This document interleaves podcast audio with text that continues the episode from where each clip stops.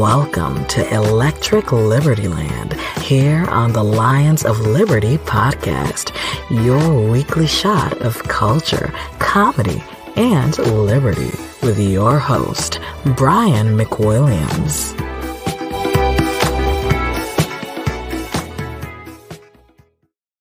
What is happening, everybody? Welcome to the show. I am Brian McWilliams, as always, here for this lovely day in Liberty Land. Yes, here where we are in the brink of nuclear war, where our corporations are punishing the poor people of Russia, where we have people literally marching in the streets calling for no-fly zones. But yet, I am here to tell you, it's all going to be all right. I promise. I promise you that. You have my word as a gentleman and a scholar. Uh, welcome to the show, guys. By the way, to remind you, there is this feed that goes out on the main stream, the Lions of Liberty Network feed, as well as Electric Liberty Land, the solo feed. Of course, we broke our shows up because we wanted to have different opportunities. And by the way, yes, this show is going to be rebranding very soon. I'm waiting for a certain somebody to finish up my theme song, and then it is going to happen. I hope you're going to like the new format. It's going to be a little bit funnier. I'm going to ease into that. We got a couple weeks here. I'm going to ease into it so it's not a shock, like dipping your balls in ice cold water. But or labia. Don't want to be sexist. The point is ice cold water.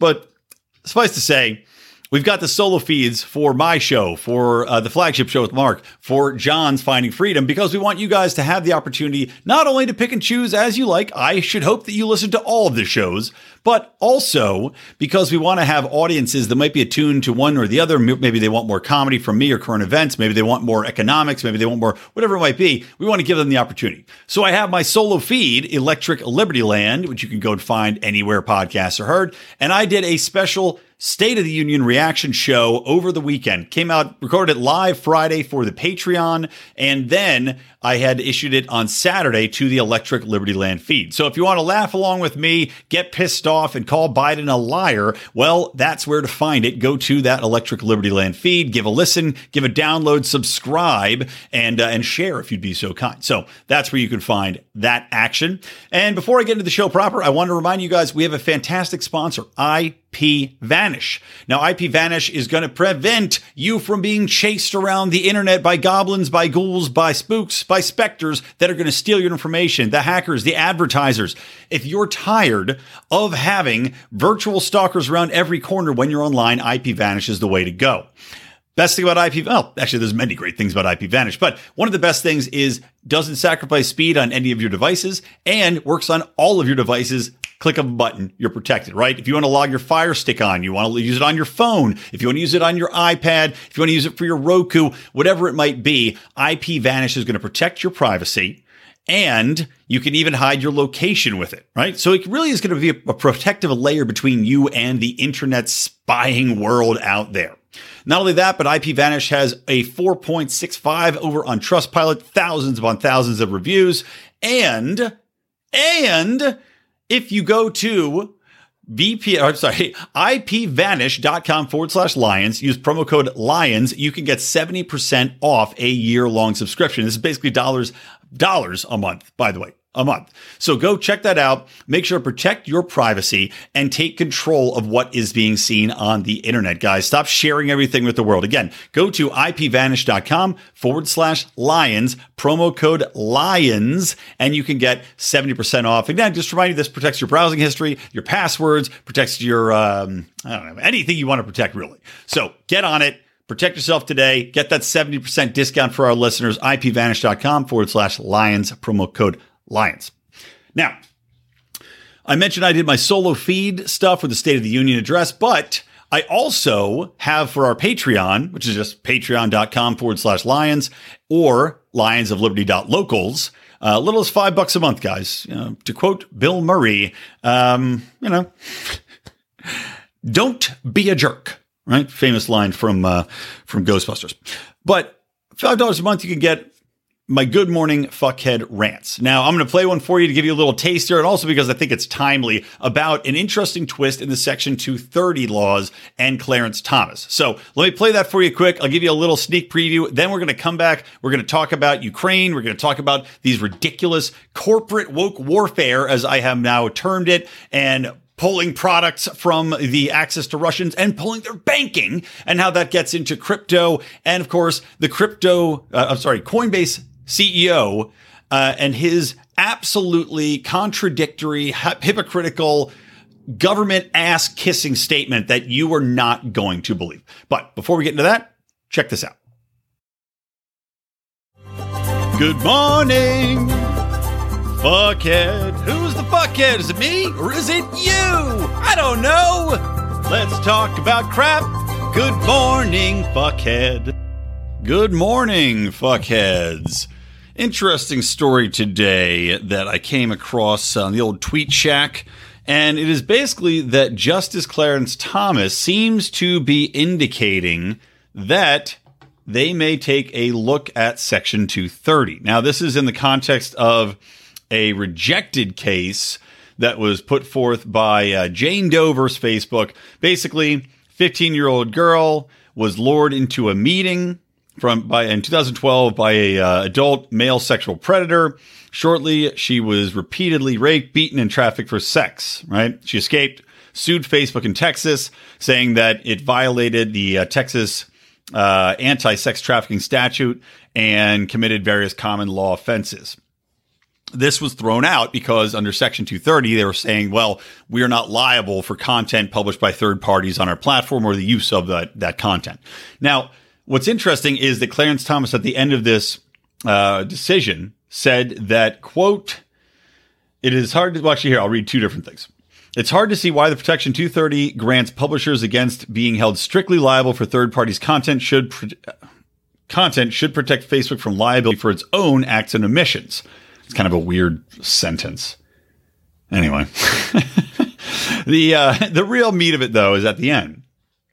So he says he concurs with the court's denial of Certiorari, Certiorari, basically that they're going to hear it. Um, so he agrees in denying that. However, he says we should, however, address the proper scope of immunity under Section two thirty in an appropriate case.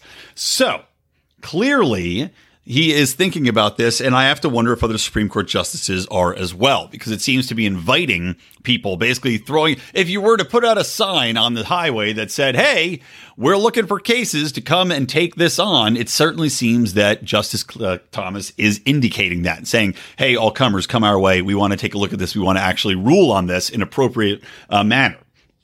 Now, I will say for me, you know, I've got a two-year-old daughter. I do not want her to be sex trafficked. I cannot make that explicit enough. And I think that people that are sex traffickers should be put to death. I think that they uh, should have a bullet to their head. I think rapists should be, uh, you know, frankly, I'd be, I have no problem with putting a rapist to death. I'm not saying the state should do it, but let's say if something happened to my kid, I think that uh, if I go out and shoot somebody in the head and I have uh, proof that it was, in fact, that person, nah, no harm, no foul.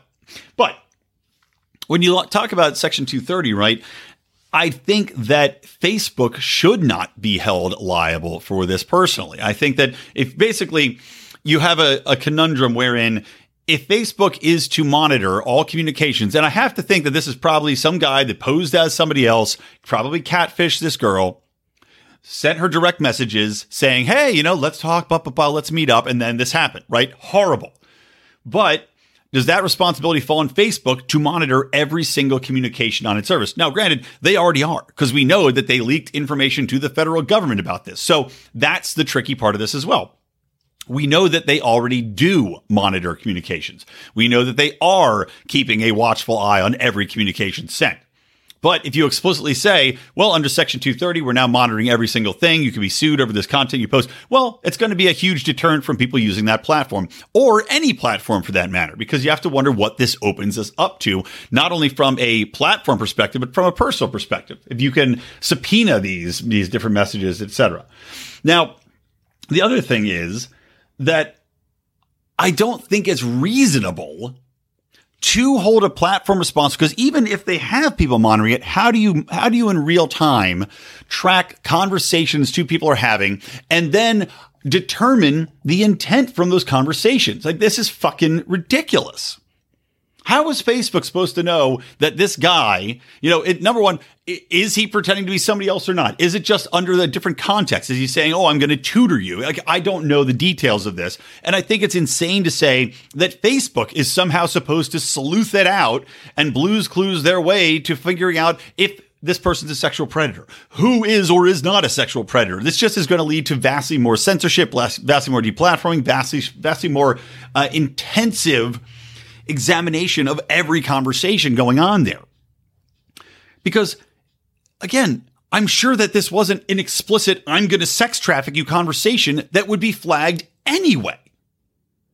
So to say, oh, well, Facebook should be uh, criminally liable for what happened to this girl is asinine. I mean, if anything, it should fall on the parents to have an, some inkling of what's going on with their kid. Say, hey, don't go meet up with some fucking weirdo that you met on the internet, and maybe you won't get sex trafficked. I know, you're going to say, Brian, you're victim blaming. Well, yeah, a little bit I am. I'm not saying that, that, that, you know, that it's a good thing, but shit, man, raise your kids to not make idiotic mistakes with people they meet online. If there's one thing you should be able to drive into your child's head, it's that you should never go meet somebody that you meet online. But still, you think of the number of lawsuits that would be forthcoming from people being taken advantage of on social media, not just for sex trafficking, but for getting ripped off on a laptop, getting ripped off on a puppy bot. By, you know, it's like any number of little things is going to currently be brought to the forefront. It's going to clog up the criminal justice system on this, this niggly little bullshit on top of the major cases, right? And again, I want every rapist, I want every sex trafficker, I want everybody to be brought to justice. I want child sex predators to be put to death. I'm all for it. But I also think that it is ridiculous to expect a publishing platform to monitor every communication and be the arbiters of what is in fact going to be a bad outcome, basically future criming this and expecting somehow this to be a result that's going to lead to more open communication, more freedom, less censorship is absolutely asinine. And you got to get your head right about it. As again, the road to hell is paved with good intentions. The best of intentions is to keep these kids from being sex trafficked, to keep people from being taken advantage of online. But the downside to it is a far greater danger than the upside. Okay, good morning, fuckheads.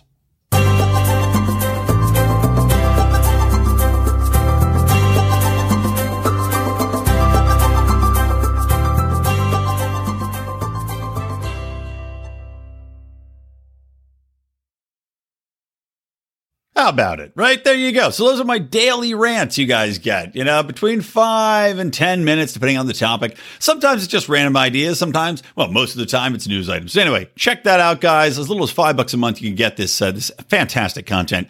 Patreon.com forward slash Lions of Liberty or Lions of Liberty.locals. Now, let's get back into it.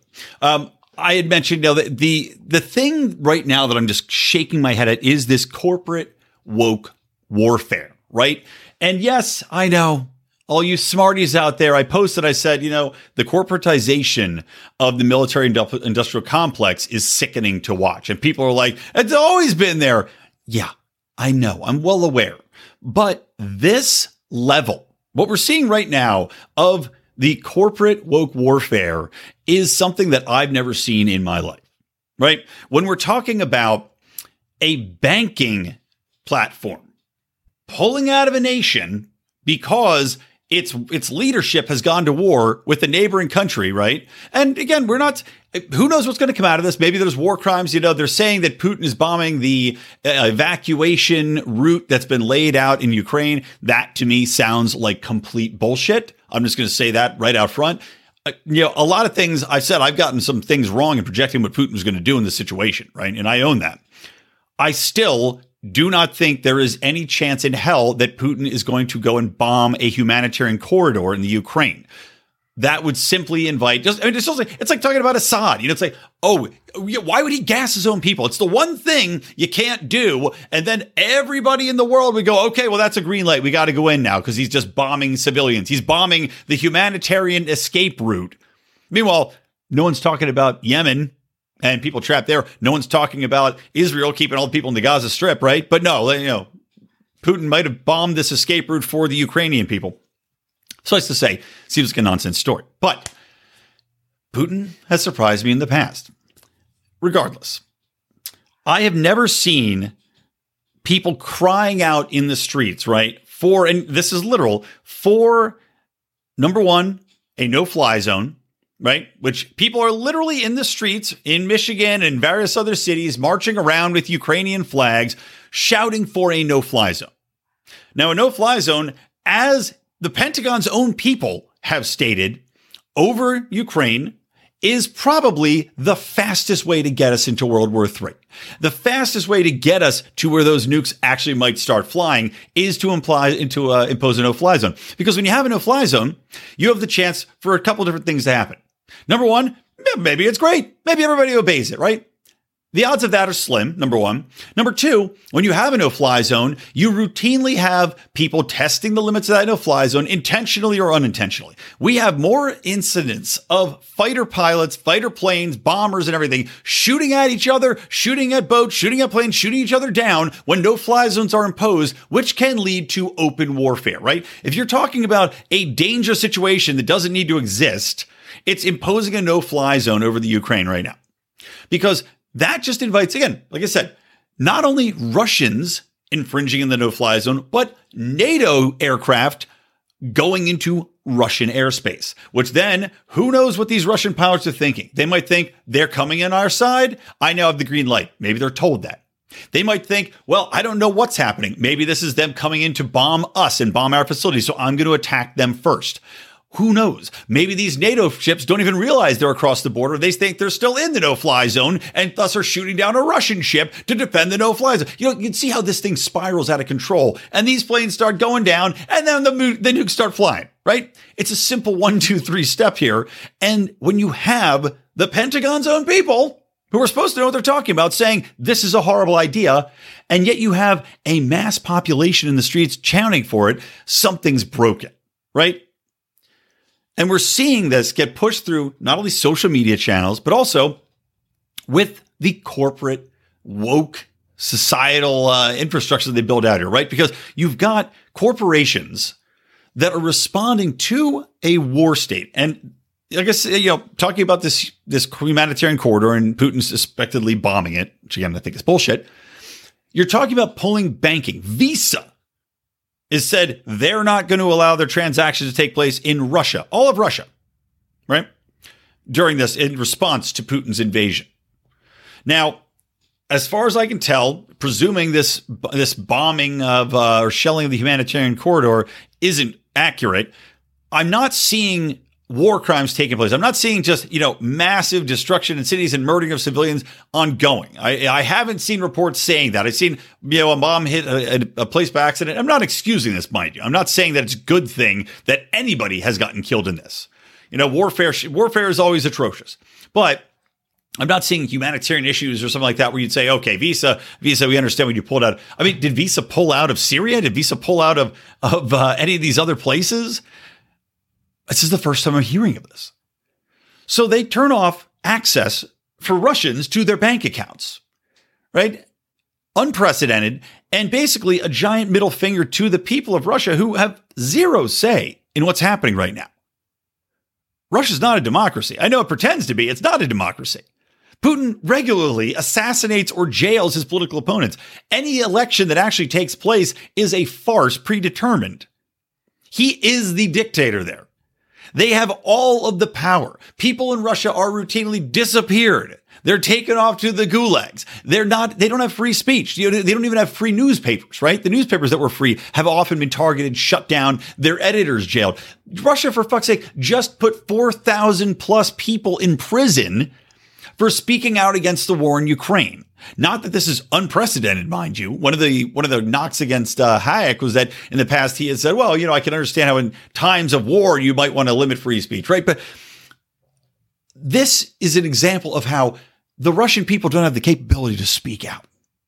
They're not going to overthrow the Russian military nor the government, which has reigned with terror and an iron fist behind the Iron Curtain for decades. And somehow we think that Visa Cutting them off from their money is going to be what's going to change the mind. That's going to somehow change Putin uh, and get the people in the streets and rioting instead of them just being fucked, which is basically what's happened. Now, I'll talk about the Bitcoin aspect of this, right? And how, you know, like Mark just had a guy on talking about uh, how we have to fight back against these country-backed currencies, right? Which we've been talking about forever. But let me talk about some of the more ridiculous things happening here too, and how, you know, our society is out there marching, like I said, calling for a no-fly zone and calling for boycotts against Coca-Cola and Pepsi and, I don't know, whatever, Hermes bags, because they dare to do business in Russia.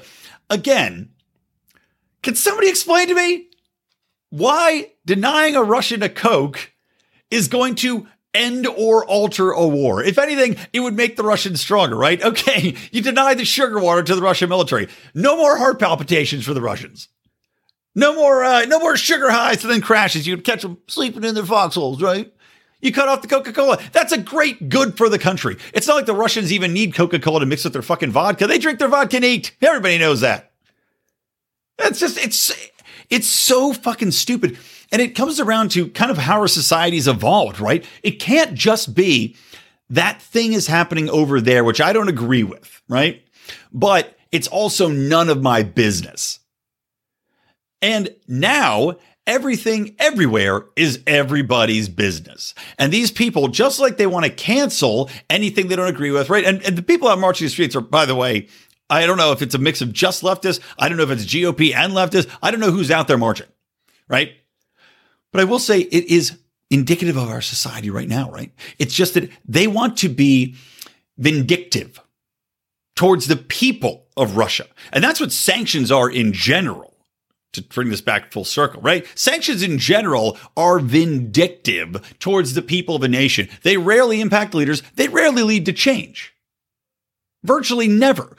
I mean, North Korea has been sanctioned forever. To the end of this, Russia's been sanctioned for decades. Has it led to regime change? No, of course not. All it's done is made life miserable for the people there, made them hate Americans for making their lives more miserable. And because the state apparatus still controls the messaging and what happens at the narrative and the media, the people there are convinced, oh, this is all America's fault. So let's keep pulling our products. Let's pull Coke. Let's, oh, by the way, my favorite one was they banned cats. Russian, you can't buy a Russian cat. No more Russian cat exports. Because, you know, probably like they trade dolphins in the Navy back in World War One and World War Two to swim with bombs on their heads. I'm sure these Russians are training their cats to shit dynamite in the kitty litter. Nobody needs kitty litter bombs, guys.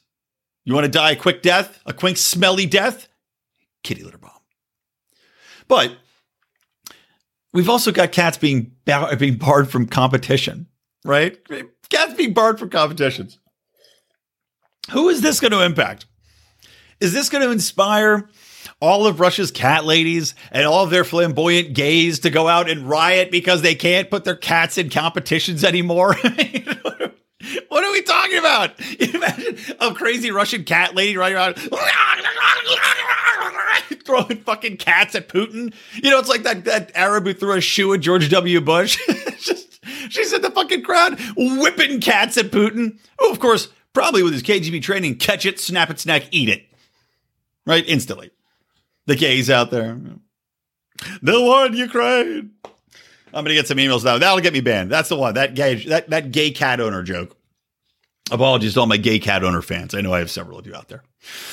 It's just, it's just abysmally stupid. But you see, it's this petulant, it's this, It's this, we must punish whatever we don't understand, whatever we don't agree with, whatever, and it's it's just vindictive and counter, you know, it, it's counter to what's actually going to help the situation, as I said. Now that brings us around to Bitcoin, right? Bitcoin's kind of like a last refuge for these people that now, because the banking system has been pulled out from under them, so the everyday people of Russia can't make a living, you know, can't, can't access uh, their credit. Well, they're turning to Bitcoin. Awesome, right? This is the whole point. A decentralized monetary system that isn't going to depend on a Visa, that doesn't get turned off and on like that because some psychopath C E O decides he wants to make a fucking political statement as he's putting his finger up and guessing which way the woke warfare winds are blowing. So we turn to crypto. Crypto, we turn to decentralized solutions. Now, here's what's funny. Bitcoin C E O, right? I'm sorry, not, not Bitcoin C E O. Bitcoin is not a C E O. Coinbase's C E O, uh, hold on, what's his name? Who looks, oh God, he looks a little bit like me, but even creepier. Oh, disgusting. Brian Armstrong, right? His crypto C E O, Brian Armstrong, points out, he goes, well, some ordinary Russians are using crypto as a lifeline, right? Now that the currency has collapsed, and it has. Of course, we're also destroying their currency, their banking system. We're turning off their access to, to their own funds, in addition to taking away regular Russians' credit. So we've collapsed their whole system of banking and taken away their credit cards, and we expect them to be like, oh, wonderful. Well, now we'll definitely pull out of this war and give up and, and view Americans as friends and get back to get back to normal. And view these European, all these Europeans. It's going to be happy from here on out, guys. It's like if you walked up to somebody, punched him in the fucking stomach as hard as you could, and then we're like, you want to go get something to eat? It's not going to work. It's all it is is embedding in people a deep hatred. So anyway, they are in opposition to what the country is doing, as this guy points out. At least they would have been up until everybody else in the world decided to fuck them. So he says this is a, you know, a side thing. People are adopting it. And then he goes into talk about sanctions. Yes, sanctions. They screen people to make sure that people sign up for their services against global watch lists and block transactions from I P addresses that might belong to sanctioned individuals or entities or regulated financial services businesses. So while this asshole, and yes, I'm going to call him a fucking asshole, hits on the benefit of crypto, he is more than happy as a exchange provider to deny people that life-saving access because they want to kiss ass on government side, right? Now, there's another thing. I, I brought up this other post from this other uh, this other chump, which is Coinbase's legal counsel. And there's a post by Paul Grewal, chief legal officer. And I'll read you this paragraph. Coinbase is committed to building a safe and responsible financial system that promotes economic freedom around the world, right? Now, take that with a grain of salt. Put that over there. Remember, he just said that. Because he's about to undo that statement. We strive to be the most trusted platform for buying, selling, and exchanging digital assets, helping everyday people to participate in the crypto economy. We earn that trust by working hard to ensure the integrity of all transactions supported by our platform. And a critical part of that is our compliance with economic sanctions. Oh, great. Coinbase is committed to complying with sanctions.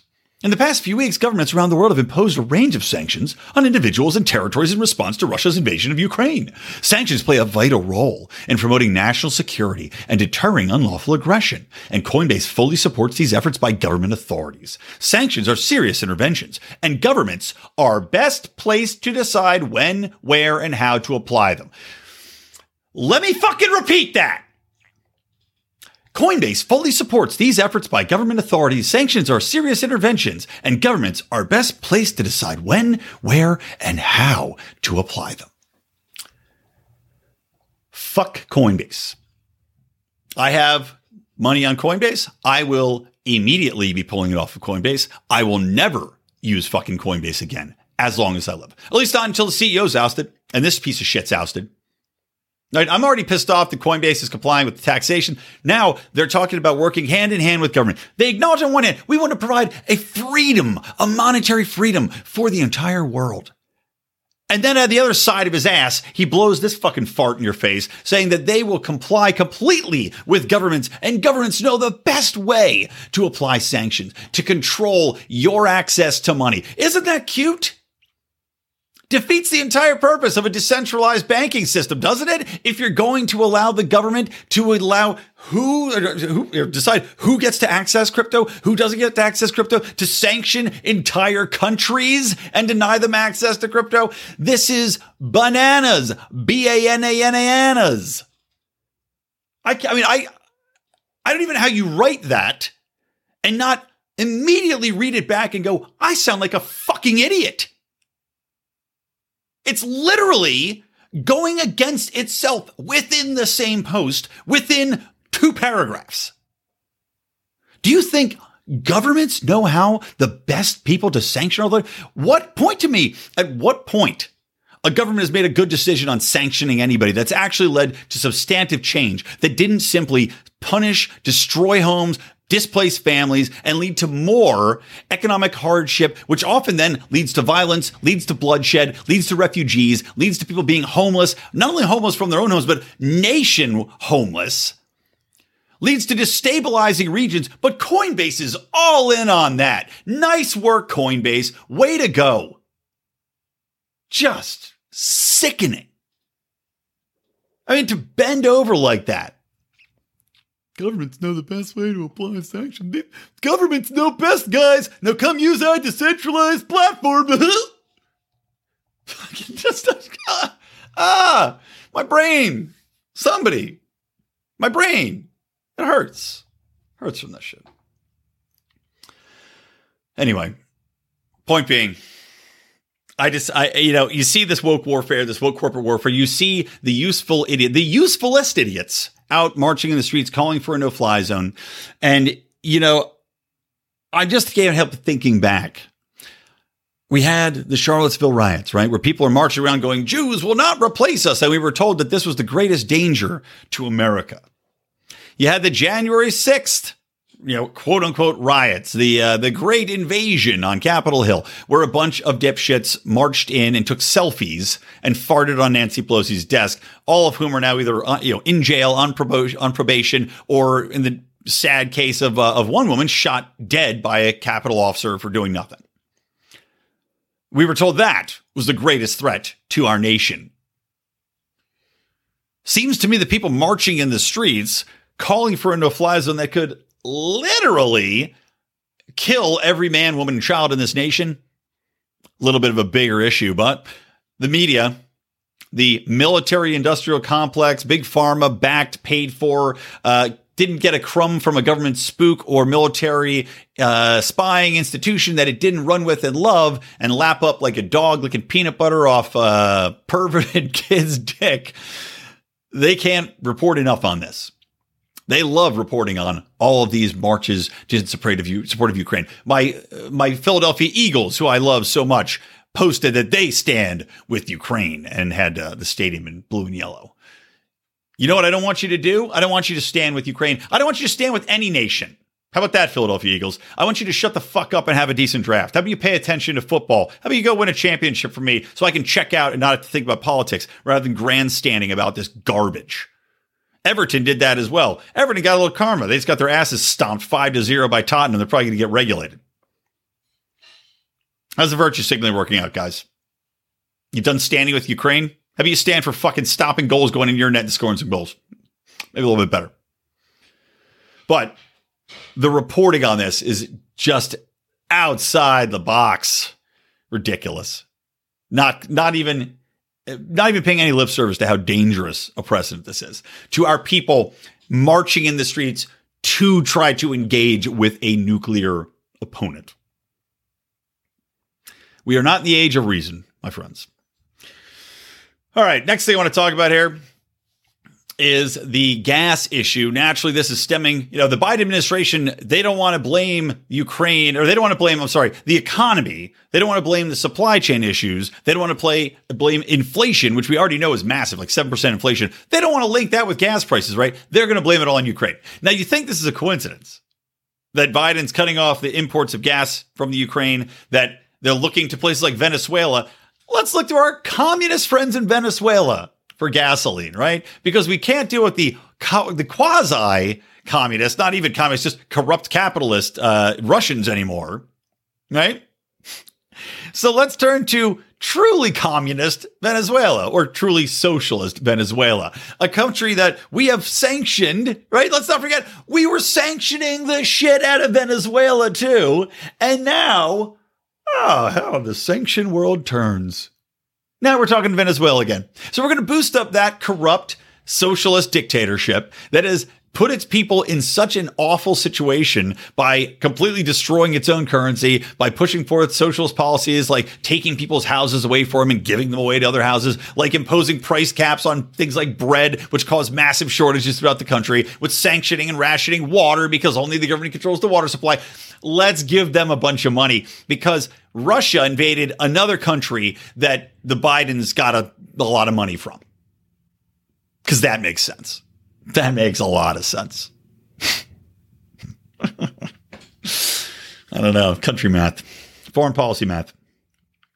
But the gas prices are skyrocketing. Now, this is very convenient for Biden, because now they can say, oh, well, we can just blame that on the Ukraine, right? It's the pipeline. These damn Ukrainians, these Russians, they have too much too much influence on the gas, right? And you'd think that would lead us to say, okay, well, let's get more pipelines here. Let's approve the X L pipeline. But, of course, the Democrats don't want to do that either, because it's all in the same plan.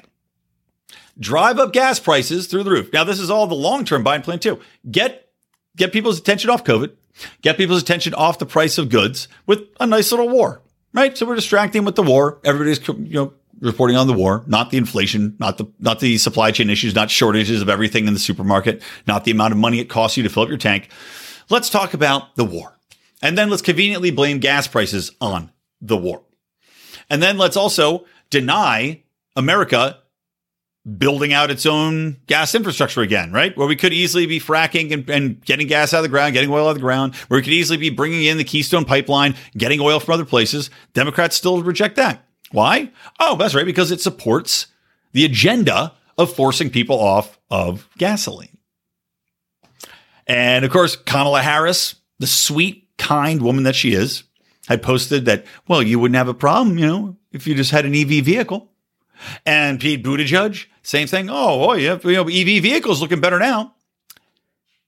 Now, these E V vehicles can operate on a grid that has no fossil fuels in it, by the way. We're not there yet. We don't have the capability. It would collapse. If there's a cloudy day, it'll collapse. You have to have a fossil fuel backbone, because number one, if everybody goes E V, the amount of stress on our electrical infrastructure will be unbelievable. Not just on the infrastructure, but just generating that much power, which means you have to do one of two things. Either you have to continuously use fossil fuels to generate that in the form of coal, in the form of, you know, any other number of, you know, uh, natural gas burning, or nuclear, which, of course, the Democrats and the progressives and the eco-nuts all hated for a long time, despite really no sound reasoning other than to go Chernobyl.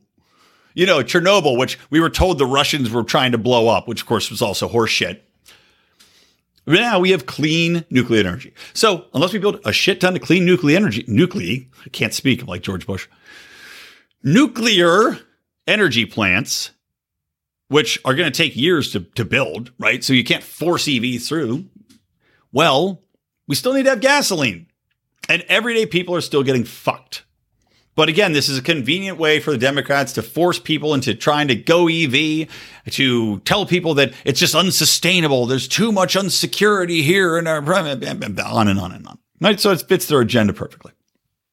Now, the sad thing is, and again, I don't necessarily know if I trust this poll, but a poll came out saying seventy-one percent of Americans would pay more at the pump to end a war. All right. Now, like I said, I have to wonder who they're polling, because I don't think that this, this kind of runs contrary to another poll. There's another poll that said that, you know, overwhelmingly Americans do not support putting troops on the ground and getting involved in a war in the Ukraine or in Ukraine. Now, this poll seems to be misleading, in my opinion, because it's saying seventy-one percent would pay more to end the war. I think that that is misconstrued. I think this is some clever rearranging of the language. And I bet they were not asked the question, would you pay more to end the war? I bet it was, would you pay more to keep America out of the war? Because I'm sorry, I don't give a fuck what happens, honestly, in Ukraine. I don't think it should impact my life. I don't think it should impact my ability to get to work. I don't think it should impact my ability to pay my mortgage, to pay my heating bills. You know, we're already talking about a heating oil shortage this winter. And, I, you know, it's, there was a lot of hoopla. It didn't really come to the forefront. But I don't know. It's still wintertime now. It's still snowing. It's still cold. You still have to get places. You still have to drive. Buses still have to take children to school. You know, there's still needs for these fossil fuels. And I don't think seventy-one percent of people are going to be like, yeah, double my gas bill as long as it ends this war. And this is also presuming, did they give them a time frame? Is this just an open-ended question? Do they think that they're going to have to pay one fuel tank filled with uh, with gasoline at five dollars a gallon, which is what it is? It's actually almost six dollars a gallon. I'm just driving around L A today. And that's going to end the war? I hate to tell you, but it's not. Russia's got enough money for now to continue to fight at this level in Ukraine. And as I said, and I'll double down on this, Russia's not winning this war right now. It is. It reminds me of America's wars, right? In Afghanistan, in Iraq, and whatever else. You know, it reminds me of that in the way that Russia is, if you're talking about damage done, sure, they're winning. If you talk about being close to declaring a victory wherein they have that territory, they've got it controlled, the population has laid down their arms, it's secure, we did it, guys, they're nowhere fucking close. Nowhere close. That's why I'm saying they're losing this war right now. And yes, I still do think that there are troops there that didn't really know what they were getting into. Now, it's hard to tell what's propaganda, what's not. Um, oh, God, there was a story my wife sent me, this ridiculous shit, about an eleven-year-old boy, a true hero. And this little boy marched across, you know, one hundred miles alone with a, a phone number written on the back of his hand and a paper bag full of snacks. And he got all across the border. Bullshit. Bullshit. What kind of psychopath parents are going to send their eleven-year-old kid out into a country in wartime with active fire, active, active bombing? We have to get him out of the country. It's the only way to do it. Uh, why don't you go hide in the woods? Instead of instead you're going to send your eleven-year-old kid walking one hundred miles with a with a fucking phone number written on the back of his hand and a sandwich bag? I've never heard of a bigger bullshit story. It's the Greta Thunberg of the Ukraine, right? Where you, you tell these people, like the average person is going to go, oh my God, it's so brave. I can't believe it. And you go, this is all managed. This is coordinated. This is a P R stunt. This kid has handlers. This kid probably got a documentary film crew following him. It's a hoax. It's either the greatest miracle perpetrated by the stupidest parents in the entire world, or it's bullshit. And my Occam's razor says bullshit. But propaganda. Right? Sometimes it's hard to tell the truth from, from what's not true. The one truth I think is accurate is that a lot of these Russian military fighters that are out there are young kids that didn't know what they were getting into. As I said last show, they were they were probably told they're going to be liberators, they're going to march in, that the majority of the Ukrainians want to be Russians again, and that they're just being held down by a corrupt government, which they are, right? The government in Ukraine is unbelievably corrupt. Unbelievably fucking corrupt. And that they're looking for an out. They look. They want somebody to come in there and get their country back on track. Well, turns out that's not the case. So they're probably disillusioned. They're probably like, fuck, I did not expect to be fighting in this war right now. You know, it's not right. I know I signed up for it, but I didn't sign up for this. So I do think it's going to be taxing. But at the same time, they Russia has not gone full scale. You know, like they, they could do more. They could spend more. And I still think they've got plenty of money because they are rich in gas. There's going to be somebody that takes that, whether it's China that buys up all of their fossil fuels or whether it's North Korea or what, any other nation. There are other trading partners that will be happy to take that oil. Just because Europe is trying to cut them off and squeeze that, just because we're trying to sanction them, doesn't mean that no money's coming in there, guys. I hate to, I hate to break it to you. But it's going to make it tougher on the everyday people. It's going to galvanize them for sure. Anyway, I just can't. I have this this poll of the U S people, seventy-one percent would pay more to end. It's just yeah, stupid. It's just a question that's phrased in a specific way to make it seem like, oh, well, yeah, of course. Uh, I would. And it's also one of those dumb questions where people get called about it. Right? And you go, okay, who's answering their phones? I don't answer my phone if I see a number I don't recognize. I don't do it because I get scam, spam calls all the time. I get calls that say spam or scam likely. Are you telling me the polling agency is coming through and it's not going scam, spam? You know, it, am I going to recognize it? Is it going to come through as uh, A B C polling company, or is it going to be some random number I'm not going to pick up? And they're not going to leave a message because they know I'm not going to call them back. So who are they calling again? To remind you, this is why the polling system was so completely broken during the Trump times. They're calling people who have landlines. They're calling old people. They're calling stupid people who pick up their phone. They're calling lonely people in old folks' homes. And that's who they're talking to. So naturally, these people who don't go out, they're sitting around to answer the phone and just pick up random phone calls, right? Either that or they're activists that are on a call list specifically to answer polling questions. They can't get enough. They just can't wait to answer the polling questions. Of course, these are the shitheads that are going to say, yeah, I can't wait to pay more money at the pump. They're not talking to the everyday person that is out there spending the money to get to work. That I promise you. Uh, how about a little commercial break for our friends from Paloma Verde? Hey guys, a quick commercial break here. Sponsor break for two libertarians, Vanessa Abelard and her husband, Carlos, two libertarians who run a C B D company you're going to enjoy. That is Paloma Verde C B D. Let me spell that for you so you can know where to find it. P A L O M A V E R D E C B D dot com. Now, you can use the promo code ROAR to get twenty-five percent off your order of seventy-five dollars or more. Free shipping though, so that's awesome. To help support libertarian causes, libertarian entrepreneurs, and also this show. Let me tell you about these products. These are premium grade, T H C-free, and with mostly organic ingredients. They've got some mink tinctures that are fantastic. On set about twenty minutes, last four to six hours, guys. Green apple gummies, also strawberry lemonade. Those will last about six to eight hours as well. Fast-acting, everyday soft gels, ten milligrams. Those will hit you fast and hard if you're in pain, if you need some relief quick. And, of course, they also have their salves. I'm looking forward to this. Mark is still hoarding it. I'm going to go over and non-aggressively, non-aggression principally, punch him in the face. But I do want to use this salve on my sore knee, this eucalyptus lavender salve. But anyway, guys, check them out. Great company. Support libertarianism, support us, and support them. Go to paloma verde c b d dot com. Remember, use that promo code ROAR for twenty-five percent off your order of seventy-five dollars or more and free shipping.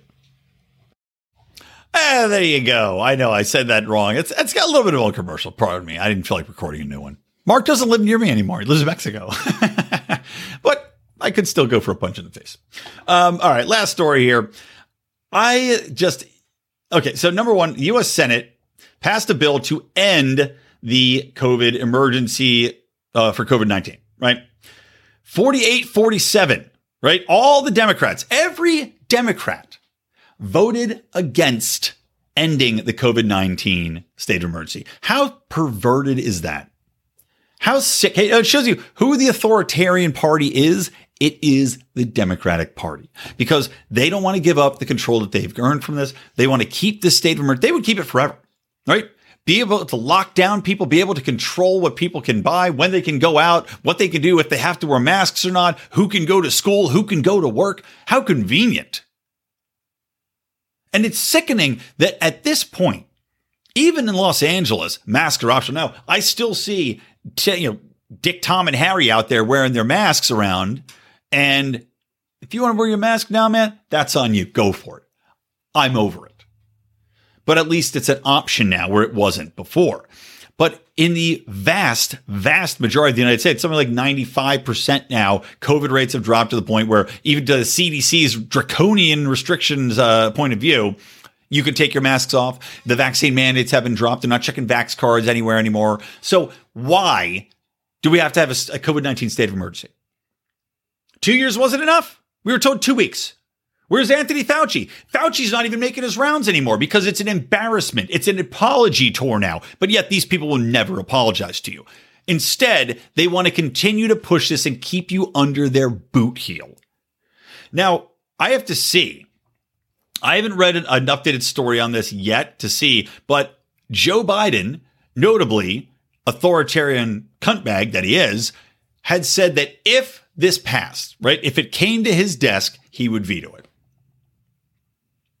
Again, no explanation, no rationale, other than the conspiracy that I floated in the past, guys. Let's not forget that my theory. And this is, oh, actually, you missed this if you didn't listen to my State of the Union. Another reason, guys, go subscribe, pause this podcast on the main feed if you're listening, or if you just happen to be out there listening, go to the Electric Liberty Land feed, hit subscribe, and go listen to that episode. I talked about a conspiracy theory, which I'll tease here, but the conspiracy theory is that during the State of the Union, Joe Biden promised to lower pharmaceutical prices, right? As everybody always does. Both sides, oh, we're going to lower prices. They never do. Now, pharma has been gifted trillions of dollars for this failed vaccine, for this worthless poison shit they've injected into everybody they possibly could, positioned in the mainstream media as a must, pushed through every government aspect on your T V commercials, your celebrities out there doing it, everybody dancing vaccine syringes on Colbert, that shill. My theory is that the Democrats will get lowered pharmaceutical prices in exchange for continued pushing of vaccines. Joe Biden purchased one million of Pfizer's COVID pills, and apparently is going to purchase two million more Pfizer COVID pills. So here's some leverage, here's some bargaining to lower drug prices overall, right? Because we've given them trillions of dollars right out of our taxpaying pockets, fresh off the printing presses, the digital presses, right? So if you're wondering why the Democrats want to continue to push this COVID nineteen emergency, well, it's because at the drop of a hat, right? Maybe they need a little bit more negotiating room. Maybe Pfizer wants, or AstraZeneca or Moderna, or whoever it might be, wants a little bit more cushion for the pushing, right? Before they lower those prices.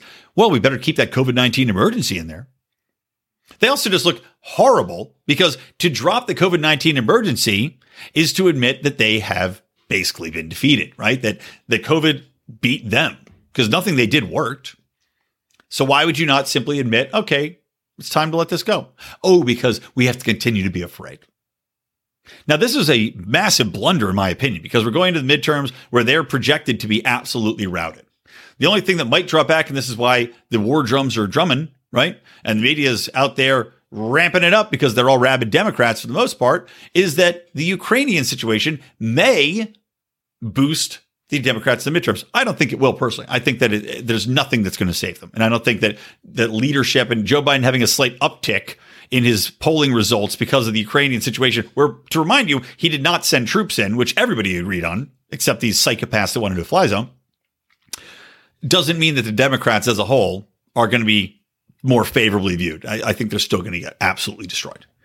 But I'm just pointing out that keeping this COVID nineteen emergency system in there allows them to once again impose more sanctions, to say, oh, we need more vaccine mandates. Oh, you have to get boosted because now there's a new variant on Omicron, guys. I thought the variant, by the way, of Omicron was the Delta variant, right? So are we going back to the past? Just like with the Cold War, we're going back to Omicron again for another variant, which I thought was the Delta variant. And wouldn't the next one just be whatever's after the Delta variant?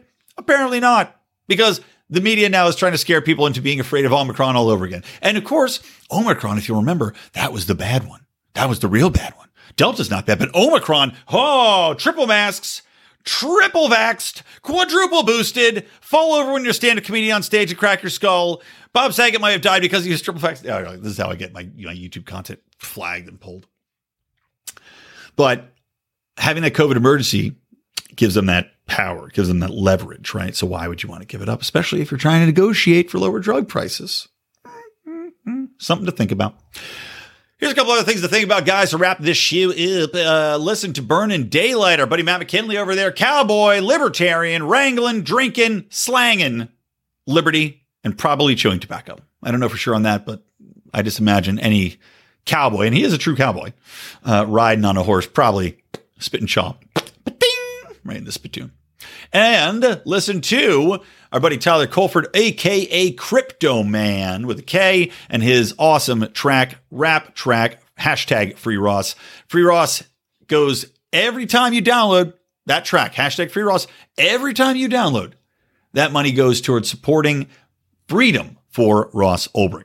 All right, guys, that's going to wrap it up. To remind you, go subscribe to Electric Liberty Land. Go join our Patreon. Get your Good Morning Fuckheads. Get your State of the Unions. Get the bonus content we put out there. And Of course, we've got three shows here in the Lions of Liberty. We've got Mark on Mondays with the flagship show, different topics, different Liberty focuses, and he's expanding his purview a little bit more too to give a little, a little bit more insight into, um, I don't know, freedom of expression, of living, et cetera. And also getting into some wacky conspiracy stuff, which is always fun for everybody. And John, Finding Freedom, having people on how to expand your personal freedom. And as I said, I'm going to be doing a little re- bit of rebranding myself here, making the show a little bit more fun, right? I don't want to just yell at you guys. I want to make it funnier. I want to make it more fun. I want to get more into the cultural stuff, more comedy. Literally will be the only existing entertaining libertarian, funny libertarian podcast. Yes, I say that. I come in after you, Dave. I'm funnier than you. I'll bring it on. I'll smack your ass. Anyway, no, I, I do love Dave. Had fun hanging out with him in, uh, in California for a little bit. All right, guys, that's it. For me, Brian McWilliams from Lions of Liberty and from Electric Liberty Land for now. Always stay plugged in to Liberty.